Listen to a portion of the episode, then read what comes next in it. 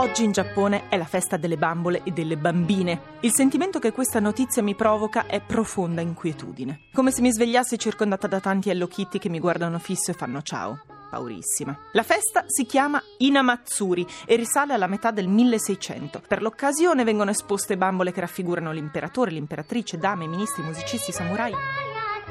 Le bambine di tutte le classi indossano il kimono, pregano e ricevono in dono una bambola che poi a quanto pare piazzano sulla mensola di casa e mostrano a tutti gli amici e i parenti.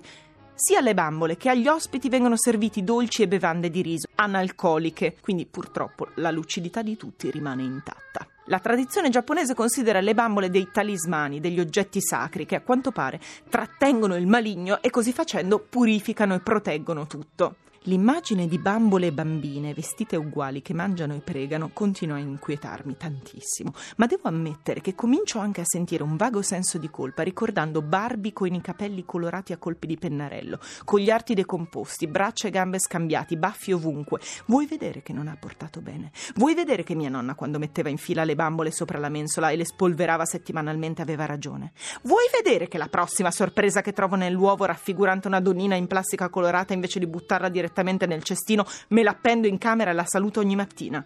Insomma, da oggi, festa delle bambole e delle bambine, io cambio il mio atteggiamento nei confronti di ogni essere inanimato. Solo superstizione? Sì. E allora?